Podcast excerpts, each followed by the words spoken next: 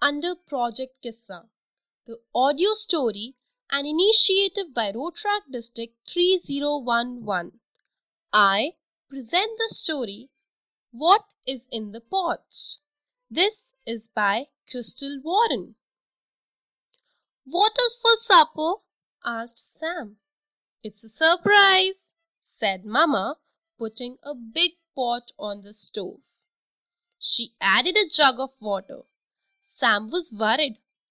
Are we having water for supper? he wailed. It's a surprise. Wait and see, replied Mamma.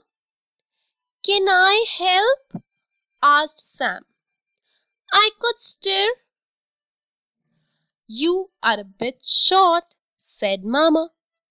The pot might fall over, but you can help me by fetching things, Mamma explained. Can you bring me an onion, please?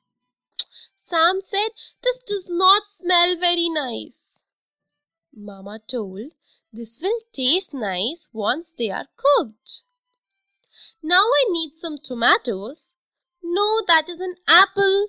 Tomatoes are also round and red, but we'll find them in the fridge. Can you please bring me potatoes? They are round and brown. Is supper ready yet? If you are hungry, you can eat the apple while you wait. What about these? No, we won't need biscuits. We can save those for after supper. What is in the pot? It's a surprise. Wait and see. What about this? This is a watermelon. It will be too big for the pot.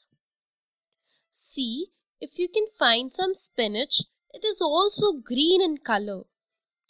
Please get me some bread. No, it won't go in the pot, but on the table. Mamma carried the pot on the table and started to dish up. What is in the pot? asked Sam. Soup! My favorite! And so is the mystery salt. Mama cooked soup for Sam. Thank you.